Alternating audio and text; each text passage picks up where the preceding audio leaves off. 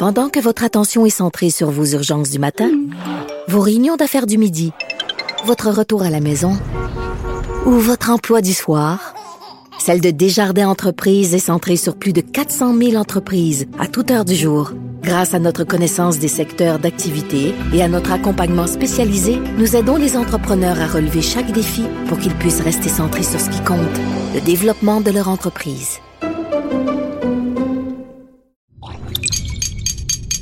Cube Radio. Que Dieu bénisse l'Amérique. The only way we're going to lose this election is if the election is rigged. Remember that. This is the most unusual campaign, I think, in modern history. Que Dieu bénisse l'Amérique. Avec Vincent Dessureau. Cube, Cube Radio.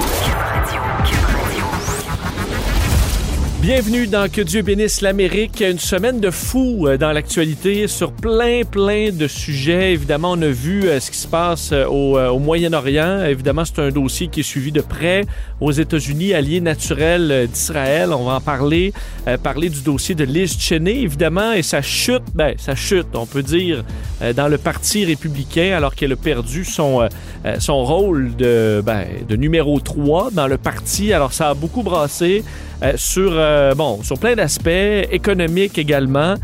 Et euh, pour commencer, je veux vous faire entendre un extrait assez troublant. C'est le réseau CNN qui a retrouvé cette vidéo qui avait été, euh, disparu de Marjorie Taylor Greene, qui est évidemment cette représentante républicaine pro-Trump, elle qui était associée à QAnon, alors des théories conspirationnistes complètement euh, saugrenue était prise à insulter euh, des jeunes qui avaient été victimes de, tueries dans des écoles une coucou là, mais solide, qui a quand même été élue. Alors, elle est représentante maintenant au Congrès, mais dans cette vidéo qui date de 2019, donc avant tout ça, février 2019, Marjorie Taylor Greene était une activiste conservatrice très intense et elle a visité le Capitole des images troublantes, sachant ce qui s'est passé dans le Capitole quelques, euh, fait, quelques mois plus tard.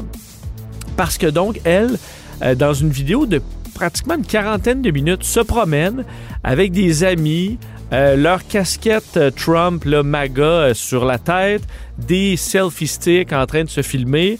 Et un d'entre eux, d'ailleurs, a été, bon, a, fait partie des émeutiers du Capitole euh, l'année suivante. Alors, on voit un peu la gang. Et elle se promène dans les corridors du Capitole en insultant les démocrates dans leur bureau.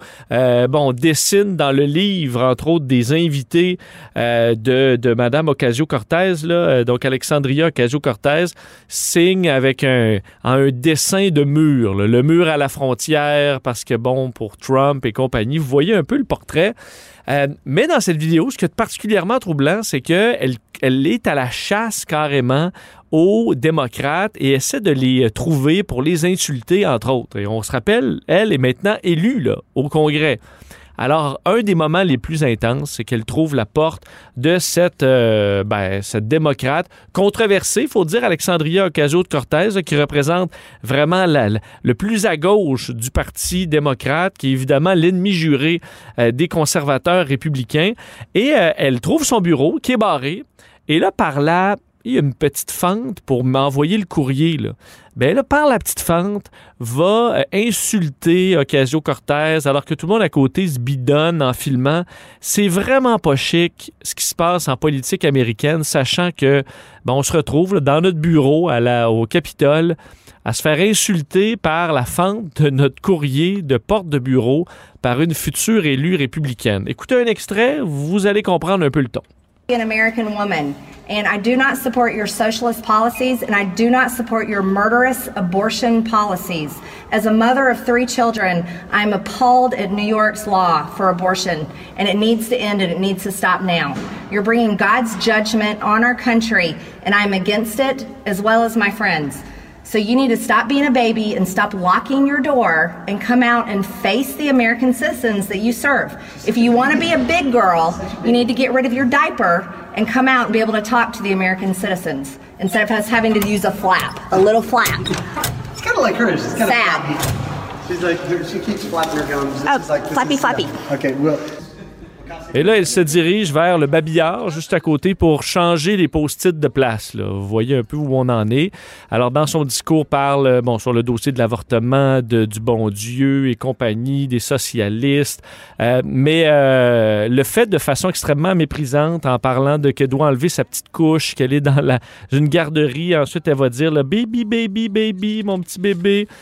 Euh, c'est pas chic. Surtout que dans les dernières heures, euh, on apprenait que bon, un de ses euh, proches, à Mme Taylor Greene, la républicaine que vous avez entendue, ben, a été pris à, à dire à des démocrates qui portent leur masque dans le Capitole Biden vous a dit d'enlever votre masque. Et là, ça s'est terminé un peu en engueulade. Alors, on en est là aux États-Unis à s'insulter de part et d'autre et à se menacer.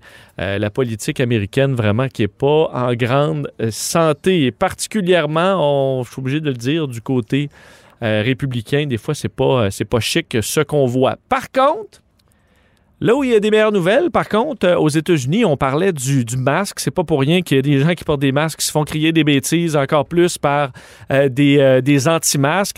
C'est en raison de ces nouvelles remarques très positives, faut dire, de la CDC, les autorités américaines en matière de santé, qui ont dit, ben, il faut dire, trois études à l'appui que les gens pleinement vaccinés, donc deux doses pour les vaccins à deux doses, euh, ben, on ne recommande plus euh, le port du masque comme mesure de protection parce que vont vous considérer comme protégé et ce, non seulement à l'extérieur, mais à l'intérieur, petite foule, grande foule, c'est permis. Évidemment, il euh, faut comprendre que ça ne veut pas dire qu'il n'y a plus de masque pour personne parce que ça, c'est c'est la recommandation de la CDC. Par contre, on dit euh, si c'est obligatoire, par exemple, dans le transport en commun, dans votre ville, euh, au bureau, dans certains États, euh, donc tout ça, il faut encore porter le masque, surtout qu'on ne peut pas nécessairement vérifier, ça paraît pas dans votre face que vous avez eu le vaccin.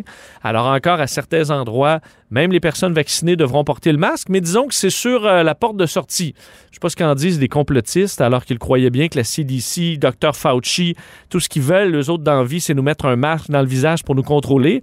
Ben là, on dit non, non, euh, vous êtes vacciné euh, deux doses, ça fonctionne très bien. Plus de masque. Je sais pas trop comment on amène ça dans les théories du complot, mais c'est quand même ça qui arrive. Et euh, pourquoi, d'ailleurs, on le fait? Là, je vous disais, la science semble vraiment montrer une efficacité incroyable des vaccins.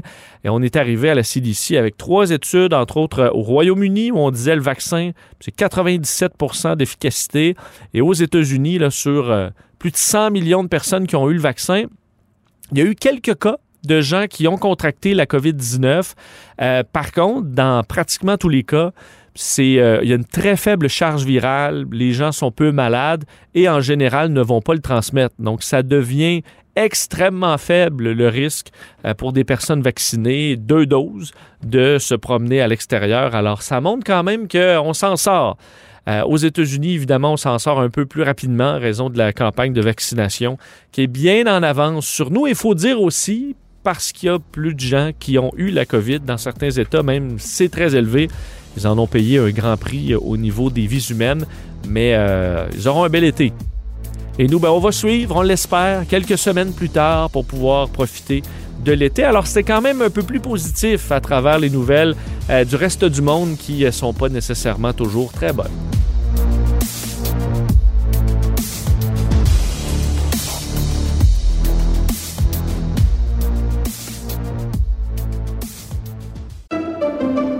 Pendant que votre attention est centrée sur cette voix qui vous parle ici, ou encore là, tout près ici, très loin là-bas, Celle de Desjardins Entreprises est centrée sur plus de 400 000 entreprises partout autour de vous. Depuis plus de 120 ans, nos équipes dédiées accompagnent les entrepreneurs d'ici à chaque étape pour qu'ils puissent rester centrés sur ce qui compte, la croissance de leur entreprise.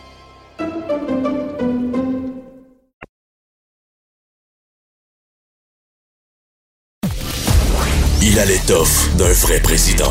Vincent Dessureau anime. Que Dieu bénisse l'Amérique. Alors, je vous disais en introduction, ça a été une semaine très chargée dans l'actualité. On a tous, euh, ça a rappelé à plusieurs des mauvais souvenirs de voir dans les bulletins de nouvelles euh, des euh, roquettes, évidemment, qui sont lancées vers Israël, les ripostes israéliennes en Palestine. On voit aussi les images quand même assez folles du, Iron Dome, ce dôme qui, ben, virtuel en fait, parce que ce sont dans quelque sorte de petits missiles qui vont abattre dans les airs les roquettes pour protéger Israël. Alors, à peu près 90% des roquettes comme ça euh, n'atteignent pas euh, leur, euh, ben, leur cible. C'est plus ou moins précis, ce genre de roquettes-là, mais ne vont pas faire de, décès au, sol. Donc, c'est des images vraiment, vraiment particulières qui nous proviennent du Moyen-Orient et qui sont toujours extrêmement inquiétantes parce que un, ce sont des conflits dont on a toujours peur qui s'étendent, évidemment, dans le monde. Et ça fait réagir aux États-Unis qui sont un allié naturel, évidemment, d'Israël. Pour parler de ça et de plein d'autres choses, on rejoint notre collègue Luc La Liberté. Bonjour, Luc. Oui, bonjour Vincent. Euh, donc oui, conflit israélo-palestinien où, euh, il faut dire, on disait à l'époque de Trump, on a pu regarder ce qui se passait euh, dans le monde et en général dans l'actualité revient tôt ou tard le dossier du Moyen-Orient de ce qui se passe en Israël. et il bon, faut dire, les États-Unis, c'est un allié naturel d'Israël. Est-ce que pour Joe Biden, c'est complexe d'avoir une position de paix alors qu'on est assez tranché généralement vers qui on appuie? Écoute, première chose hein, pour, pour Joe Biden, je pense qu'il avait ça sur sa table de travail, mais que c'était pas un dossier prioritaire avant maintenant. Et euh, si on vulgarise, j'ai envie de te dire, ça faisait son affaire. Ce que M. Biden a dans sa mire depuis le départ, c'est la zone Asie et c'est le dossier de la Chine. C'est là où il souhaiterait concentrer l'essentiel des ressources, du temps et de l'énergie.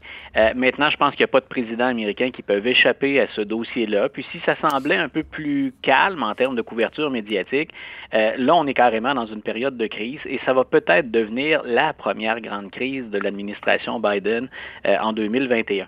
M. Biden, il est dans une situation, c'est toujours pour un président une situation qui est inconfortable, mais l'administration Trump, en plus, l'administration précédente, a appuyé tellement fort dans la balance du côté d'Israël euh, que ça devient très difficile. Ça complique la tâche de, M. Biden. Il peut d'un côté se présenter comme interlocuteur, pas sûr qu'il le souhaitait, mais comme interlocuteur entre les deux cas, mais je, pense qu'il va même avoir de la difficulté à trouver à qui parler parce qu'on a euh, autant du côté palestinien que du côté euh, israélien, sont les factions plus radicales de chacun des camps qui actuellement s'opposent. Euh, c'est déprimant quand on suit ce dossier-là, c'est particulièrement triste et ça complexifie bien sûr un, intervenant euh, étranger ou extérieur comme Joe Biden. Donc en même temps qu'il tente de parler à M. Netanyahou d'un côté, en même temps qu'il tente de parler à ce qui reste de l'autorité palestinienne de l'autre, je pense que M. Biden déploie beaucoup d'énergie aussi pour faire intervenir d'autres joueurs dans la région. Donc, euh, c'est certain hmm. que les, États-Unis sont, dans ce cas-là, plus près des, des, positions d'Israël. Ça se double pour Joe Biden, Vincent, il n'y a jamais rien de simple, puis encore moins dans ce dossier-là, euh, d'une chicane ou de tension, à tout le moins, entre les élus du Parti démocrate. Mais ça, parce que, euh, juste pour faire le portrait, si je me trompe pas un peu, la, démographie du Parti, Parti démocrate a un, peu, un peu changé dans les dernières années. Il y, a des, il y a des musulmans qui sont, qui sont maintenant des démocrates. Euh, qui, peuvent amener un son de cloche bien différent par rapport aux, euh, bon, aux, autres. Euh, on a des candidats qui peuvent être naturellement plus sensibles au dossier des Palestiniens, un peu comme on trouve chez nous. Souvent, bon, on, est entre les deux. Là. Tu dis, je comprends, je veux me défendre si je suis Israël, se défendre avec une certaine proportion également. Donc, il y a plus de gens entre les deux dans le Parti démocrate actuellement qu'il y en avait auparavant. Puis même, j'ai envie de te dire, franchement, pro-palestinien, c'est ça qui étonne un peu dans le discours. Très souvent, on va y aller de déclarations prudentes. Par exemple, dans ce cas-ci, euh, Israël a le droit de se défendre. On, peut dénoncer ce que le Hamas fait, puis les requêtes auxquelles tu référais tout à l'heure, puis insister sur le fait qu'Israël a le droit de se défendre. Mais on va beaucoup plus loin que ça présentement. Alors, s'il y a un certain nombre d'élus, comme Nancy Pelosi ou Joe Biden, euh, dans une certaine mesure, on est près de la, tradition démocrate, il y a effectivement des élus, dont une, entre autres, a des origines palestiniennes, mais il y a des progressistes en guillemets, américains de, longue date, qui s'expriment haut et fort, et c'est contre Israël tout le temps, sans mentionner ce qu'on peut considérer, bien sûr, comme des gestes, euh, des, gestes affligeants ou des décisions affligeantes du Hamas dans ce cas-ci. Donc, ce qu'on va dire, par exemple, c'est dénoncer très ouvertement les provocations répétées d'Israël. Euh, ça se défend très bien sur la scène internationale ou en termes de respect du droit international, mais habituellement, on s'assure de faire bonne mesure. On cherche quelque part euh, des, des, des, reproches, si on veut, où on pointe dans les deux directions. Mais quand on écoute euh, Rachida Tlaib, quand on écoute Ilan Omar, quand on écoute Elizabeth Warren, Bernie Sanders, Alexandria Ocasio-Cortez, on a l'impression qu'Israël est carrément identifié comme le responsable de la situation actuelle et qu'il n'y a pas grand-chose qu'on a à se reprocher du côté des Palestiniens et du Hamas en particulier. Donc, euh, c'est là où j'ai trouvé, moi, que chez les démocrates, le ton et le discours avaient changé. Euh, Bernie Sanders, on y est un peu plus habitué, euh, mais là, il semble, Bernie, ne pas être isolé dans son camp, autant à la Chambre des représentants qu'au Sénat. Alors, ça, dans la balance pour Joe Biden, ça complique les choses. On a déjà discuté tous les deux du fait que M. Biden, il est parvenu à garder une certaine solidarité entre les démocrates, ce qui n'est jamais une chose facile, surtout que leurs chicanes se font habituellement sur la place publique. ben, cette solidarité-là, elle est mise à mal. Jusqu'à quel point? Ben, on va voir quels vont être les prochains, les prochains gestes ou les prochaines décisions de, l'administration. Mais c'est certain que M. Biden, quand il regarde au-dessus de son épaule à la maison, il n'aime pas ce qu'il entend, ce qu'il voit au sein de ses propres troupes. On va surveiller ça assurément dans les prochains jours de près. Tu parlais de divisions dans le Parti démocrate. Parlons des divisions dans le Parti républicain qui ont aussi fait beaucoup, beaucoup les manchettes oh, cette semaine.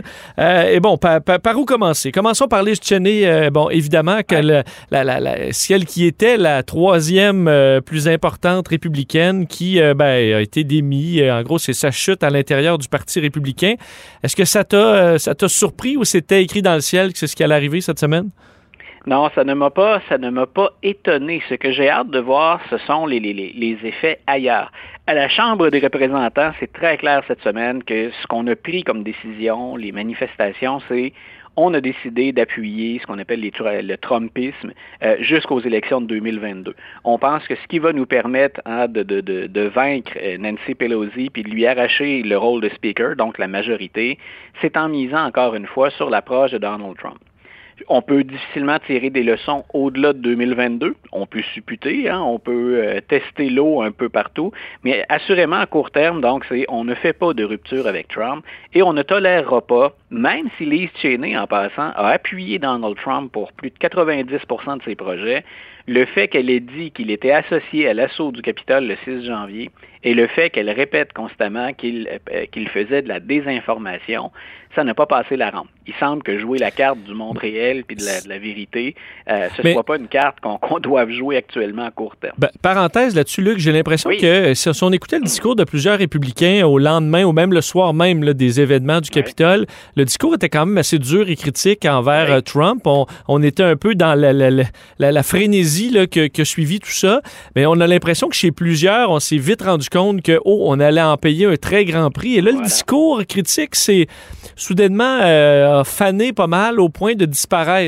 Alors que Liz Cheney euh, a été euh, sur cette position-là le 6 janvier, puis en gros, elle n'a pas changé de position depuis. Écoute, moi, si, euh, si on a à être cynique en politique, et il y a plein de raisons, et on n'a pas à être cynique à l'endroit des républicains, mais s'il y a une raison pour nourrir le cynisme des observateurs et des électeurs, c'est ce qu'on voit au sein du Parti républicain depuis le 6 janvier. Il y a des gens qui ont effectué un virage complet depuis le 6 janvier. De Donald Trump est responsable de ça et c'est du terrorisme intérieur on est passé à ben, M. Trump est plus ou moins impliqué dans ce dossier-là, euh, puis on passe à autre chose. Écoute, Kevin McCarthy, qui est le meneur des, euh, républicains à la Chambre, c'est étonnant de l'entendre parler des deux côtés de la bouche, puis dans une période de 24 heures. Euh, il a affirmé, par exemple, cette semaine, que personne chez les républicains ne remettait en question la légitimité de la présidence de Joe Biden, alors que des républicains multiplient encore les recours, puis qu'il y a une procédure actuellement en Arizona pour faire exactement ça. Euh, laisser planer le doute et remettre en question la légitimité de l'élection donc de la présidence de, Joe Biden. Alors, c'est difficile de, commenter ça d'ailleurs quand on a des auditeurs qui euh, nous écoutent et qui sont euh, républicains ou pro-Trump. Écoute, on, c'est difficile de défendre des choses qui n'ont pas de prise dans la réalité ou qui ne relèvent pas des faits. Et c'est ce qui m'étonne. Et c'est ce que Lise Cheney a dit. Elle, euh, elle a d'ailleurs été rejointe, Lise Cheney, dans, dans, ses, dans ses, ses répliques, par un groupe de républicains qui a diffusé une lettre cette semaine dans laquelle on dit il faut que le Parti républicain euh, revienne au moins à la vérité et à des questions de principe. Et si ça ne se fait pas, nous, on menace de mettre sur pied une nouvelle formation politique. Lise Cheney, dans une nouvelle formation politique, là, un, je serais très étonné que ça se produise, mais qu'une républicaine pure et dure, une républicaine de souche, issue d'une lignée républicaine, dans un château fort républicain, pense à quitter le parti, c'est que le malaise est vraiment très, très profond et que Donald Trump a une emprise sur certains élus qui est encore plus forte que ce qu'on imaginait.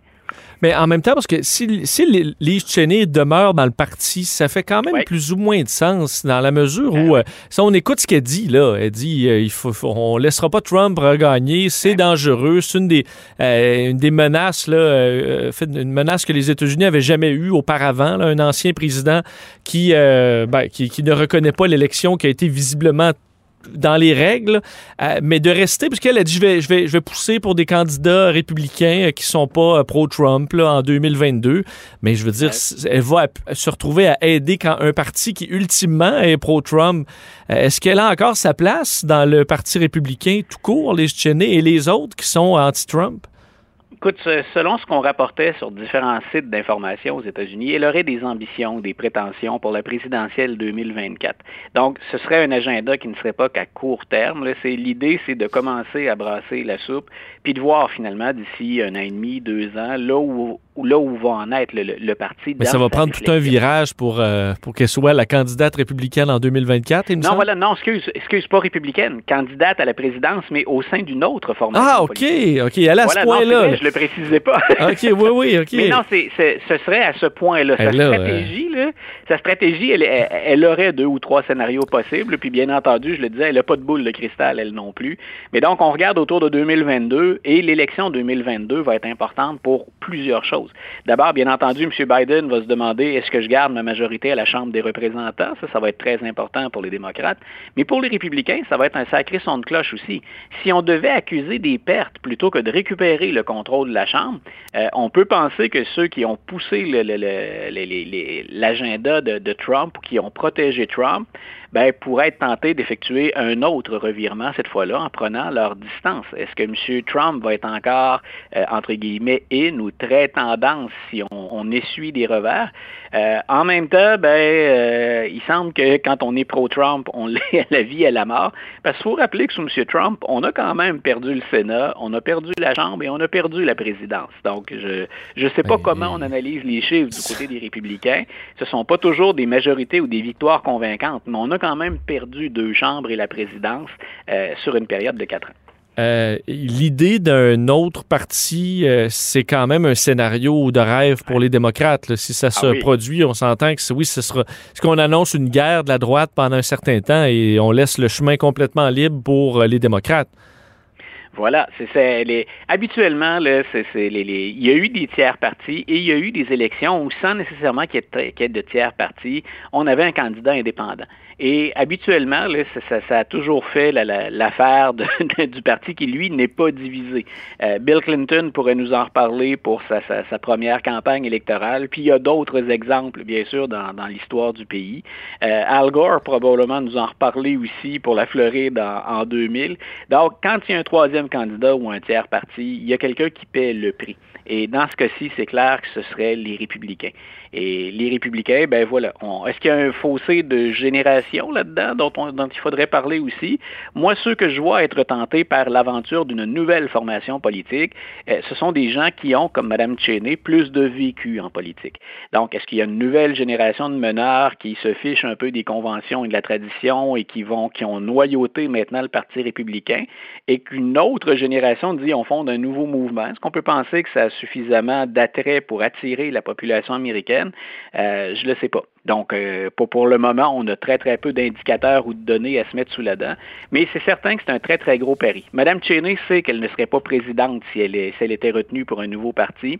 Et il y a fort à parier que même, imaginons Donald Trump qui revienne en 2024, il sait que si on a scindé le Parti républicain en deux, ça ne l'avantage pas non plus. Déjà qu'il a peiné à certains endroits à dépasser les acquis de sa seule base politique. Donc, peu importe comment on regarde ça, un nouveau parti politique, un, moi je pense qu'il y a peu de chance, mais deux, euh, ça veut dire qu'on se condamne pour au moins un cycle électoral à faire le jeu des démocrates. Et j'imagine pas Donald Trump se relancer si lui-même n'est pas convaincu de gagner parce qu'on s'entend que c'est pas le monsieur qui aime le plus perdre. Euh, perdre deux fois, ben, ça veut dire, il, y a, deux façons de voir ça avec M. Trump. Il pensait pas de gagner la première fois non plus. Donc, euh, est-ce qu'il y verrait encore une autre occasion de, se faire de, la publicité ou que son nom reste dans le cycle des nouvelles puis dans l'actualité fréquemment? Il s'est lancé la première fois pour cette raison-là. Donc, serait-il tenté de le faire pour les mêmes raisons? Moi, je pense que la perspective, comme toi, je pense que la perspective d'un deuxième échec, euh, connaissant l'ego puis l'orgueil de Donald Trump, Hmm. Hmm. Parce que la première fois qu'il s'est présenté, je veux dire, juste euh, se, rendre plus loin dans les étapes était une victoire à cette époque-là, parce qu'on ne le voyait pas du tout là. Mais là, il a été président, battu par Joe Biden. C'était l'humiliation pour lui totale. Et là, s'il était battu par Kamala Harris et Pete Buttigieg, je pense qu'il trouverait, il trouverait ça douloureux. Euh, Ou, euh, oublions, oublions même pas, parce qu'il le craignait, Joe Biden. Hein? C'est celui dont il savait euh, qu'il pouvait avoir un attrait pour euh, mhm. d'autres choses qu'une base plus euh, partisane chez les démocrates. Il craignait Biden en raison justement du fait qu'il qu'il pouvait rayonner au-delà d'un de, de, électorat plus, plus acquis aux, démocrates. Joe Biden, si les choses se passent bien, peu importe ce qu'on dit autour, pas impossible de l'imaginer encore une fois comme candidat de compromis en 2024. Hmm. imaginons qu'on ait traversé la pandémie, que les nouvelles économiques soient pas trop mauvaises, qu'on ait eu le temps de mettre en place des, réformes intéressantes qui touchent l'américain entre guillemets la classe moyenne. C'est pas impossible de l'imaginer Biden en 2024 non plus. Et lui qui c'est plus une jeunesse là. On va Je veux pas embarquer dans le, dans le discours de Trump, là, mais je veux dire, moi, je le vois pas, là, à 82 ans. sans faire d'agisme, il va avoir passé le cap du 80. Puis on a tous constaté, c'est la nature, pas, on fait pas dans la ah discrimination. On a tous remarqué qu'il avait ralenti. Mais s'il se maintient dans les sondages, puis qu'on trouve en lui le candidat qui peut, qui peut rassembler ce qui reste à rassembler aux États-Unis, c'est là où je dis, moi je le voyais même pas au départ Joe Biden, j'espérais qu'on ait une relève dès cette année du côté démocrate. Je me disais, et, et c'était pas la question de l'âgisme, mais je me disais, où est la nouvelle génération? Parce qu'on a beaucoup de leaders qui sont des septuagénaires ou des octogénaires à, à, Washington actuellement. Donc je me disais, à un moment donné, il faut quand même faire la place à la relève. Il faut lancer un message pour pour euh, une nouvelle génération de meneurs. Mais en même temps, Biden s'est imposé. Puis jusqu'à maintenant, écoute, on n'a que trois mois et demi à se mettre sous la dent, mais on ne peut pas parler d'une mauvaise présidence. On peut penser que les choses vont plutôt bien dans l'ensemble. Effectivement, il reste quand même trois ans et demi. Là, euh. oui, voilà. Alors, on verra. On verra, D'ailleurs, une parenthèse sur euh, la semaine de Joe Biden, euh, semaine économique, parce qu'il y a quand même eu une, une, nouvelle qui a choqué les marchés, qui, se reprennent quand même aujourd'hui, mais concernant l'inflation aux États-Unis, plus grande accélération depuis avril 82. C'était pas attendu, c'était attendu de monter, mais pas à ce point-là par les économistes. Est-ce qu'on voit un peu les limites ou les revers de, de donner des milliers de milliards à tout le monde? dans de gigantesques plans d'aide? Et qu'on se rend compte, ben là, OK, il va avoir quand même un, un coût à payer pour tout ça. Écoute, comme c'est c'est souvent le cas, bien entendu, c'est multifactoriel. Mais moi, j'ai bien noté cette semaine qu'il y a des économistes habituellement favorables aux démocrates ou favorables à Joe Biden qui sont intervenus pour dire peut-être que le plan de M. Biden est arrivé un peu tard, mais qu'il est beaucoup trop gros, qu'il est démesuré. Et euh, celui dont je me souviens, le premier nom qui, me vient à l'esprit chez les économistes favorables aux démocrates, c'est Larry Summers, qui a travaillé comme conseiller pour Bill Clinton il y a de très nombreuses années déjà. Mais M. Summers a dit, écoutez, pour l'inflation, attendons encore un peu, euh, mais c'est pas impossible qu'une partie de la faute soit imputable à Joe Biden. Donc, c'était un danger, c'était un risque. Et quand on a vu apparaître ces chiffres-là cette semaine, assurément que le président Biden était particulièrement mécontent. Quand je dis que c'est multifactoriel, bien, regardons par exemple euh, la hausse du prix de l'essence. On a vécu une crise cette semaine euh, quand on a hacké ou piraté, bien sûr, tout l'appareil de production d'une pétrolière.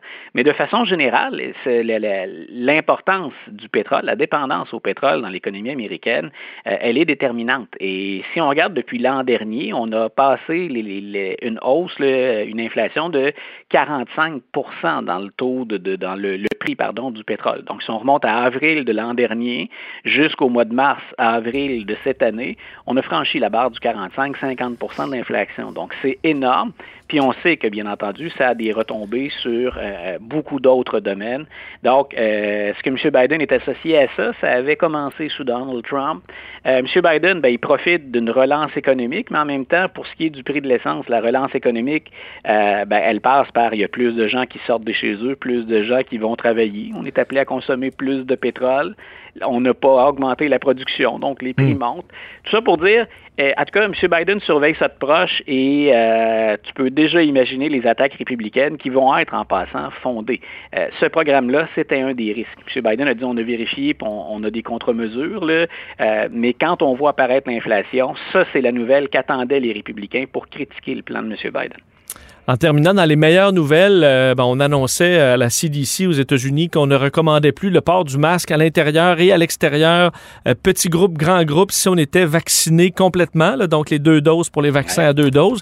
Ça donne quand même, je voyais, bon, euh, il y a eu des chicanes sur là, des gens qui disent, ben là, pourquoi tu portes ton masque? Joe Biden a dit de l'enlever. Il y, a, plein de règles, les règlements municipaux et compagnie, mais reste qu'il doit y avoir un certain vent d'optimisme chez nos, nos voisins du Sud de voir vraiment, eux, là, la lumière euh, plus au bout du tunnel, mais on est rendu presque au bout du tunnel. Oui, puis écoute, t'es, es, comme moi, un amateur de sport. Cette semaine, je regardais le baseball. Il y a des spectateurs dans les estrades, hein, puis les gens en plus seraient même favorables à, montrer leur preuve de vaccination pour être plus nombreux à assister à des matchs. C'est une bonne nouvelle. La nouvelle, elle est sortie rapidement. je pense que la CDC puis les, euh, les, les, autorités en matière de santé publique avaient plus ou moins bien enveloppé la nouvelle, ce qui fait que Joe Biden est intervenu rapidement pour tenter de préciser de quoi il s'agissait. Mais oui, c'est une bonne nouvelle. Puis la, promesse qu'a fait Joe Biden, hein, on s'en souvient, mais c'est aussi le, le rêve qu'on entretient un peu partout, c'est que l'été va être plus normal, plus normal que l'année dernière, ce qui n'était pas difficile, mais l'été pourrait même être pour certains carrément normal ce que ça cache, ça, comme, euh, comme réalité, ben, c'est qu'on a atteint un plafond de vaccination. Et pour le président Biden, c'est bien quand on joue, bien sûr, sur la psychologie, puis qu'on peut lancer un message d'espoir, un message de relâchement. Euh, en même temps, le dernier cap de vaccination, là, on a peur de ne pas l'atteindre chez, euh, chez les Américains. Ceux qui n'ont pas encore eu le vaccin, il y en a hmm. beaucoup qui résistent à cette vaccination. Donc, ça veut dire que les, les, les fameuses mesures barrières, là, elles doivent encore être en place à certains endroits. Puis, idéalement, on parviendrait à convaincre encore un 5 à 10% d'Américains d'aller s'asseoir, de rouler ses manches, puis d'accepter le vaccin mais ça, ça, reste encore sur la table de travail. Donc, il y a une bonne nouvelle, mais on n'est pas encore au, beau fixe, où on n'est pas totalement sorti de ce fameux tunnel. Euh, effectivement, j'imagine peut-être même qu'au Québec, on, va rattraper les États-Unis, les dépasser, parce que nous, on semble plus enclin à un plus grand pourcentage d'avoir le ben, vaccin. Alors, c'est peut-être à la fin de la course où on va les rattraper. Voilà, si on fie au sondage, on, serait autour de 86% des gens qui n'ont pas d'hésitation à se faire vacciner. On est prêt à, l'avoir. Puis on vient d'élargir aux jeunes. Et, la réponse a été très bonne, du moins dans les, dans les premières journées. C'est pas impossible qu'on dépasse les Américains, que nous aussi, on puisse, eh ben tiens, Vincent, pourquoi pas cet été euh, aller te rejoindre à Montréal ben oui. sur une terrasse plutôt que de, on en parler au téléphone. et d'avoir un studio aussi. Effectivement. Donc oui, ça, ça, ça, approche et on, on, le souhaite grandement. Luc, un immense merci. On se reparle la semaine prochaine. Bonne fête de semaine à toi. Bonne fête de semaine aux auditeurs. Bye. Salut.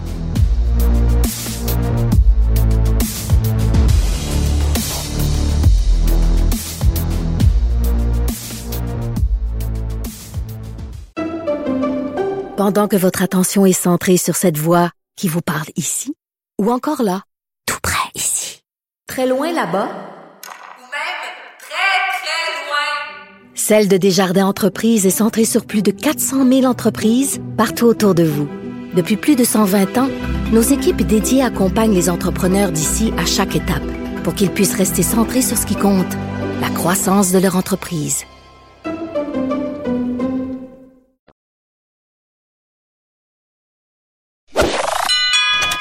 Si la Maison Blanche était à vendre, ça ferait longtemps qu'il l'aurait achetée.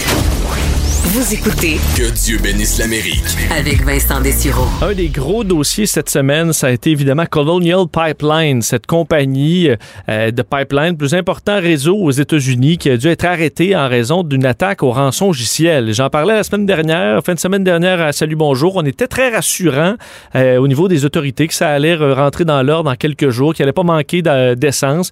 Ben, ça a été plus long et les gens se sont lancés vers les stations-service, causant euh, de nombreux problèmes, des stations-service vides à la grandeur euh, de au moins une bonne dizaine d'États aux États-Unis. Pour parler de cette problématique des rançons logiciels, euh, on rejoint tout de suite l'expert en cybersécurité, Steve Waterhouse. Steve, salut.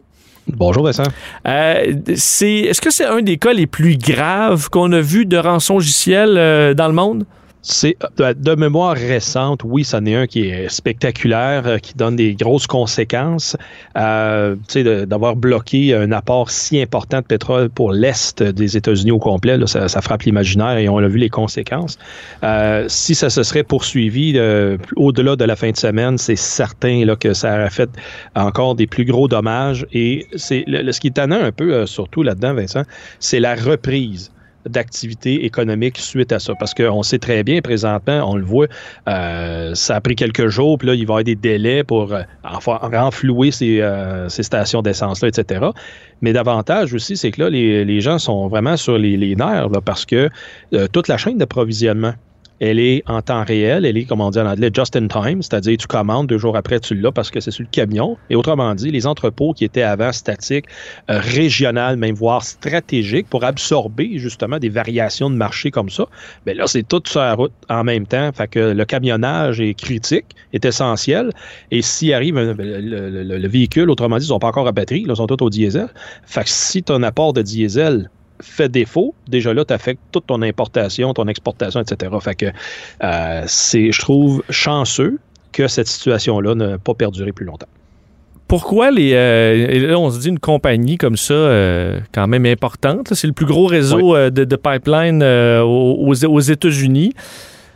Pourquoi ils sont si vulnérables? Est-ce que c'est ce qu'on pense qu'ils ont sous-estimé ce genre de, de, menace-là? Ou au contraire, c'est qu'il n'y a pas grand-chose à faire, même pour des grandes compagnies comme ça, pour se protéger contre une attaque efficace?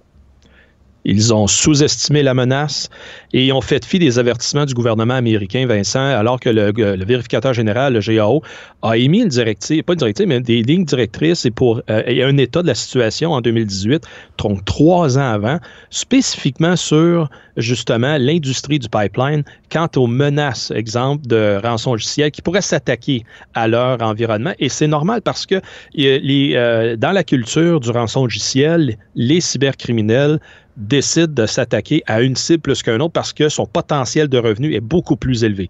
Or, dans l'exemple de la semaine dernière, ben, ça leur a donné 5 millions. Ils ont été capables d'avoir, de percevoir ça, alors qu'ils ont payé rançon, malgré que dans le narratif euh, vers mardi, mercredi, ça disait non, non, non, on ne payera rien.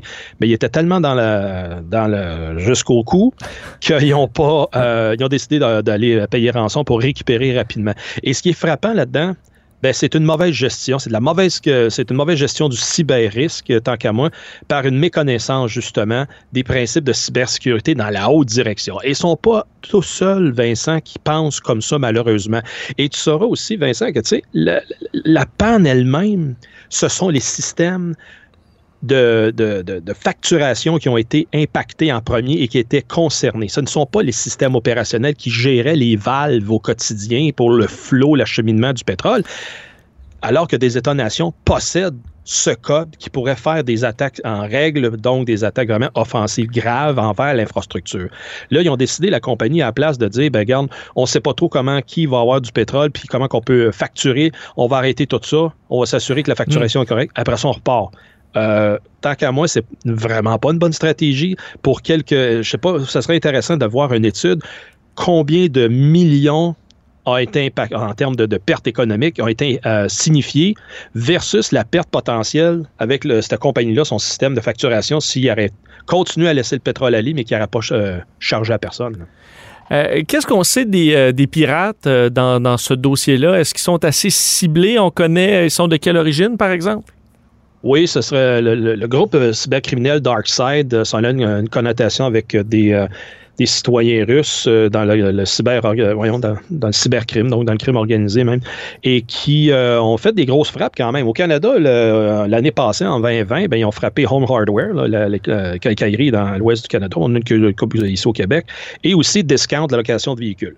Donc, eux autres, ils ont été, ils ont supposément un code d'éthique qui ne frapperait pas les, les, les, OSBL, les organisations à but non lucratif, les établissements de santé, funéraires, euh, genre de choses comme ça. Donc, ils, ont tenté de dégager un, élément humain de leurs opérations. Des gentils voleurs, mais là, on repassera quand même pour la gentillesse. Là.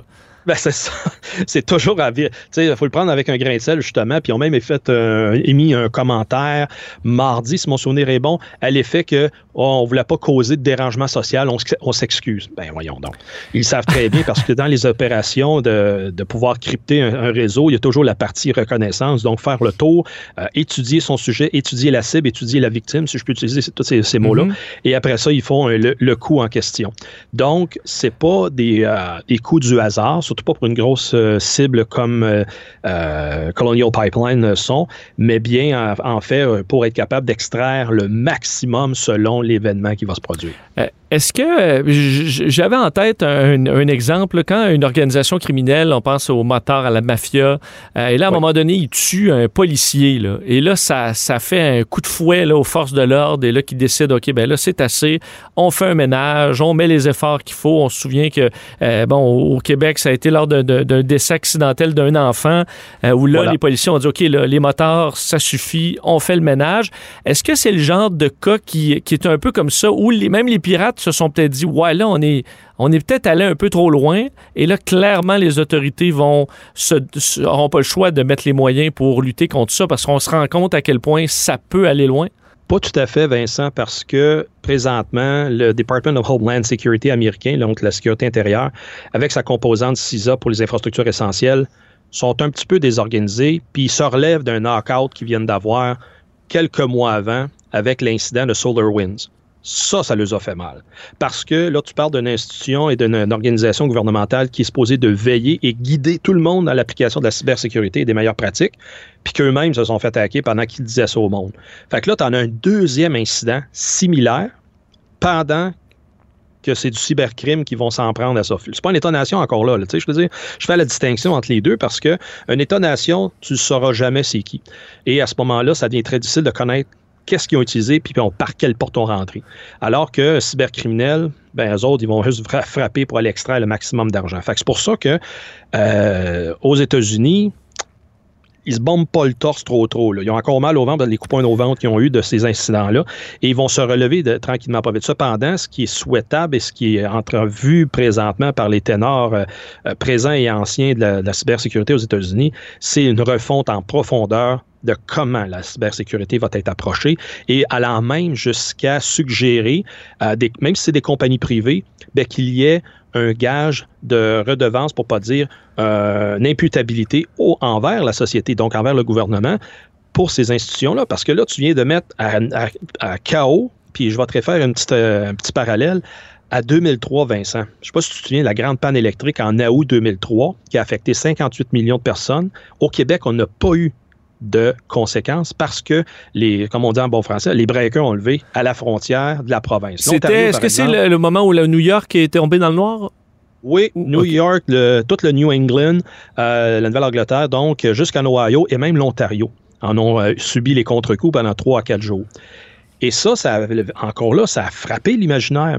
Parce que de deux choses. La première, c'est ben, le, rapport officiel l'a dit, puis ils ont prouvé, c'est une branche que, euh, donc par un mauvais entretien du réseau, par l'élagage, un mauvais allagage du réseau de distribution, qui a fait en sorte que ça, ça a tombé. Et au moment où il était supposé d'avoir une compensation de charge, la console, en Ohio Power, a mal fait son travail. Il y avait vraiment une erreur informatique dans cette console-là qui a fait en sorte que ça a projeté euh, le balancement de charge, puis ça l'a coupé à la place de laisser ça brûler, mettons ça comme ça. En même temps, sur Internet, il avait un virus virulent qui se promenait un peu partout. Et c'est là qu'on a appris que beaucoup de petites stations, de sous-stations, pour pas dire des petites compagnies électriques aux États-Unis, utilisaient l'Internet pour rapporter des états de leur sous-station pour être capable de faire les compensations de charges. Donc, par la, puis officiellement, la GRC, la FBI, ils ont, dit, ils ont dit non, c'est pas ça qui a causé la grosseur de la panne, tout ça, mais par contre, ils expliquent mal aussi en même temps comment est-ce que les liens étaient congestionnés pendant cet événement-là, ce qui a résulté donc à la grosseur que ça a Mm. pris.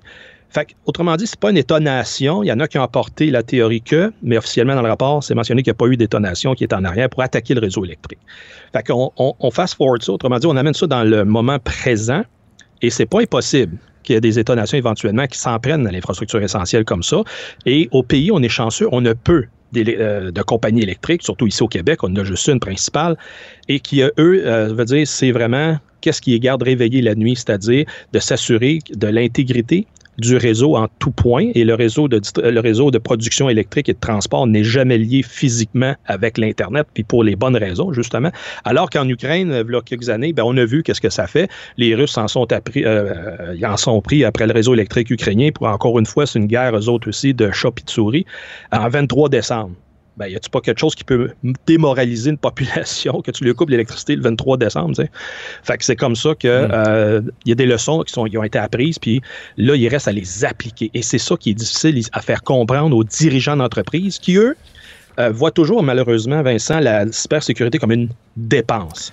Mais il faut sortir de ce carcan-là, de cette façon de penser, parce qu'on est vraiment au 21e siècle. 20 on, est, on est vraiment 20 ans plus loin dans le 21e siècle. Là. Il faut adopter une culture de protection d'information, de protection de- des systèmes, euh, des infrastructures essentielles, parce que sans quoi notre société qui évolue technologiquement, ben on va vraiment s'immobiliser à un point tel qu'on ne pourra rien faire, un peu comme dans le contexte, même, j'irais même à qualifier ça comme dans le verglas de 98, où ce que, encore là, ici, dans la région, la, la Montérégie, Montréal, etc., ben, ça a été une vingtaine de jours paralysés. Puis à ce moment-là, ben là, il en manquait du gaz, puis il en manquait d'électricité, puis des génératrices faisaient voler ces tours à cellulaire, puis tous ces scénarios catastrophiques, ben, ils étaient à imaginer, mais là, ils ont été vécus et vus, donc il y a des plans en conséquence, il faut qu'ils soient tirés de ça. Ouais, et on voit avec euh, le, le- le fait que les compagnies, dans certains cas, euh, plusieurs cas paient, là, et on l'a vu, là, c'est 5 millions pour euh, euh, Colonial Pipeline, donc c'est rentable. Alors, on, on- on est pas mal sûr avec ça qu'il y a des pirates qui vont vouloir encore le faire. Et d'ailleurs, tu parlais qu'eux étaient un petit peu plus, euh, voulaient pas s'attaquer au système de santé. Il y en a qui sont encore plus sans scrupules. Bon, on voit ce qui se passe en Irlande, le système de santé qui a été attaqué là-bas, ça a causé même des annulations de, de, de rendez-vous médicaux. C'est quand même une ligne qu'on franchit, là, où là, on, peut s'attaquer à n'importe quoi.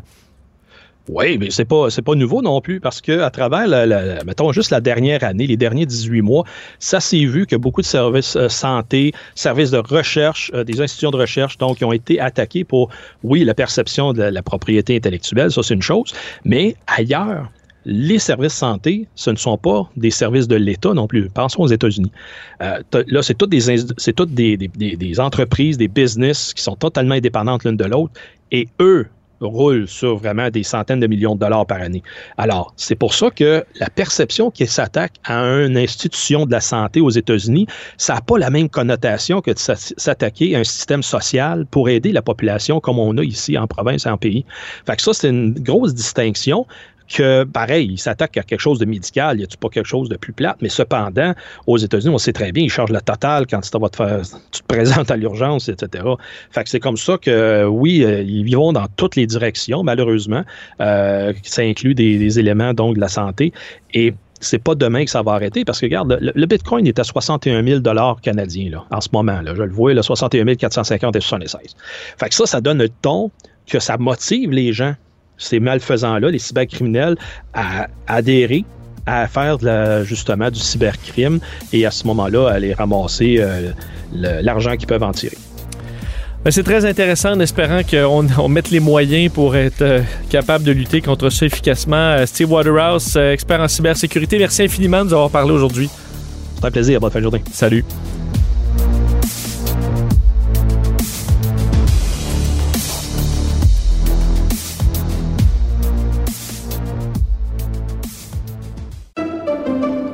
Pendant que votre attention est centrée sur cette voix qui vous parle ici, ou encore là, tout près ici, très loin là-bas, Ou même très, très loin. Celle de Desjardins Entreprises est centrée sur plus de 400 000 entreprises partout autour de vous. Depuis plus de 120 ans, nos équipes dédiées accompagnent les entrepreneurs d'ici à chaque étape pour qu'ils puissent rester centrés sur ce qui compte, la croissance de leur entreprise.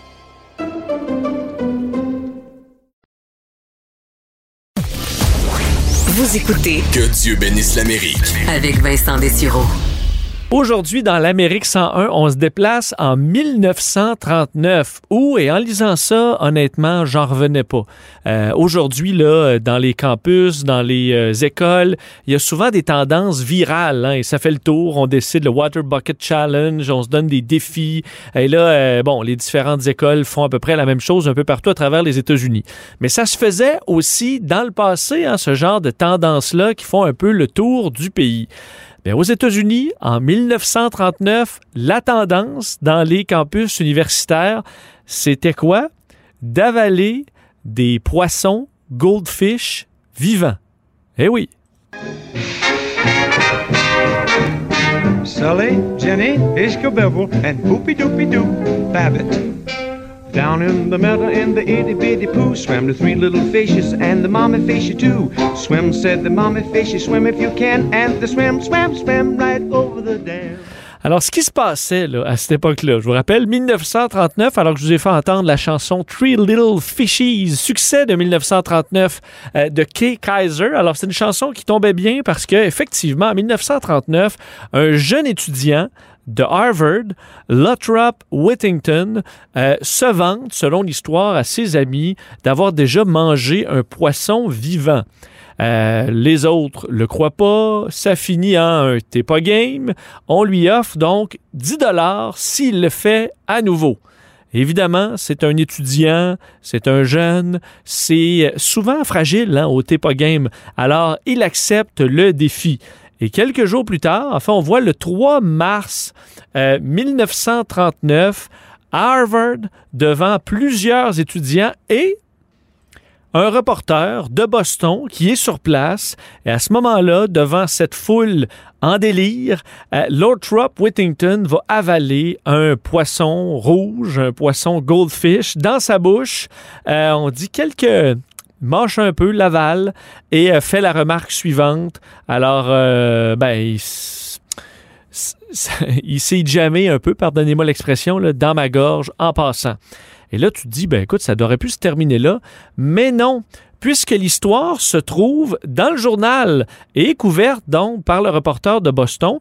Et cette histoire-là va se mettre à faire du chemin, même dans le magazine Life, qui va couvrir l'histoire. Et ce que ça va faire, c'est que dans plusieurs campus à la grandeur des États-Unis, on va se mettre à se donner comme défi de manger cru, vivant, des poissons rouges. Et là, vous dites, bon, ça fait pas de sens. Aujourd'hui, là, on s'entend en 2021, euh, une tendance comme ça, quelqu'un qui fait ça dans une université, tous les étudiants pro-défense des animaux trouveraient que ça n'a aucun bon sens d'avaler des poissons vivants.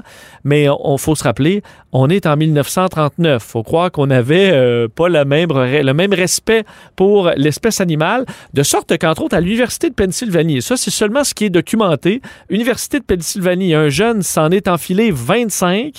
Euh, un jeune du MIT, on s'entend, c'est dans les cerveaux quand même, les jeunes cerveaux américains. Euh, ben, un jeune du MIT qui est devenu le Intercollegiate Goldfish Swallowing Champion après avoir avalé 42, j'ai mal au cœur, 42 poissons rouges vivants.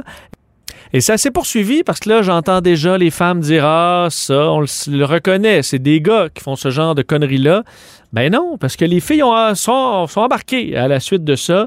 Il y a eu donc des groupes de filles, des rivalités entre certaines écoles, plein de défis.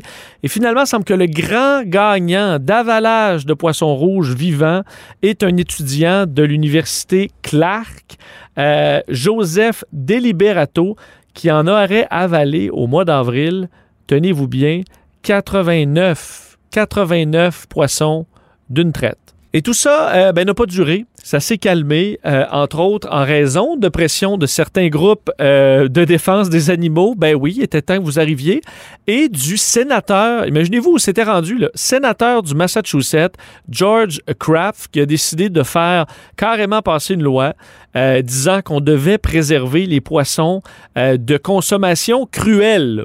Donc, carrément, de les manger comme ça, euh, vivants, surtout que c'était pas dans un but nutritif là, du tout, c'était pour faire euh, des paris. Alors, c'est comme ça que ça s'est terminé, cette tendance qui aura duré, de ce qu'on comprend, deux mois à travers les États-Unis d'avalage de poissons rouges. Je ne sais pas si je vous ai donné l'appétit ou je vous l'ai enlevé, mais entre autres, alors que je vous parlais de la couverture de magazine, même le magazine Time, je termine là-dessus, en 1939, écrivait à propos de ce qu'ils ont appelé Joe Collège. là. Alors, l'étudiant moyen, on dit la semaine dernière, Joe Collège était occupé à avaler des poissons rouges. Il les a garnis de sel, de mayonnaise ou même de ketchup.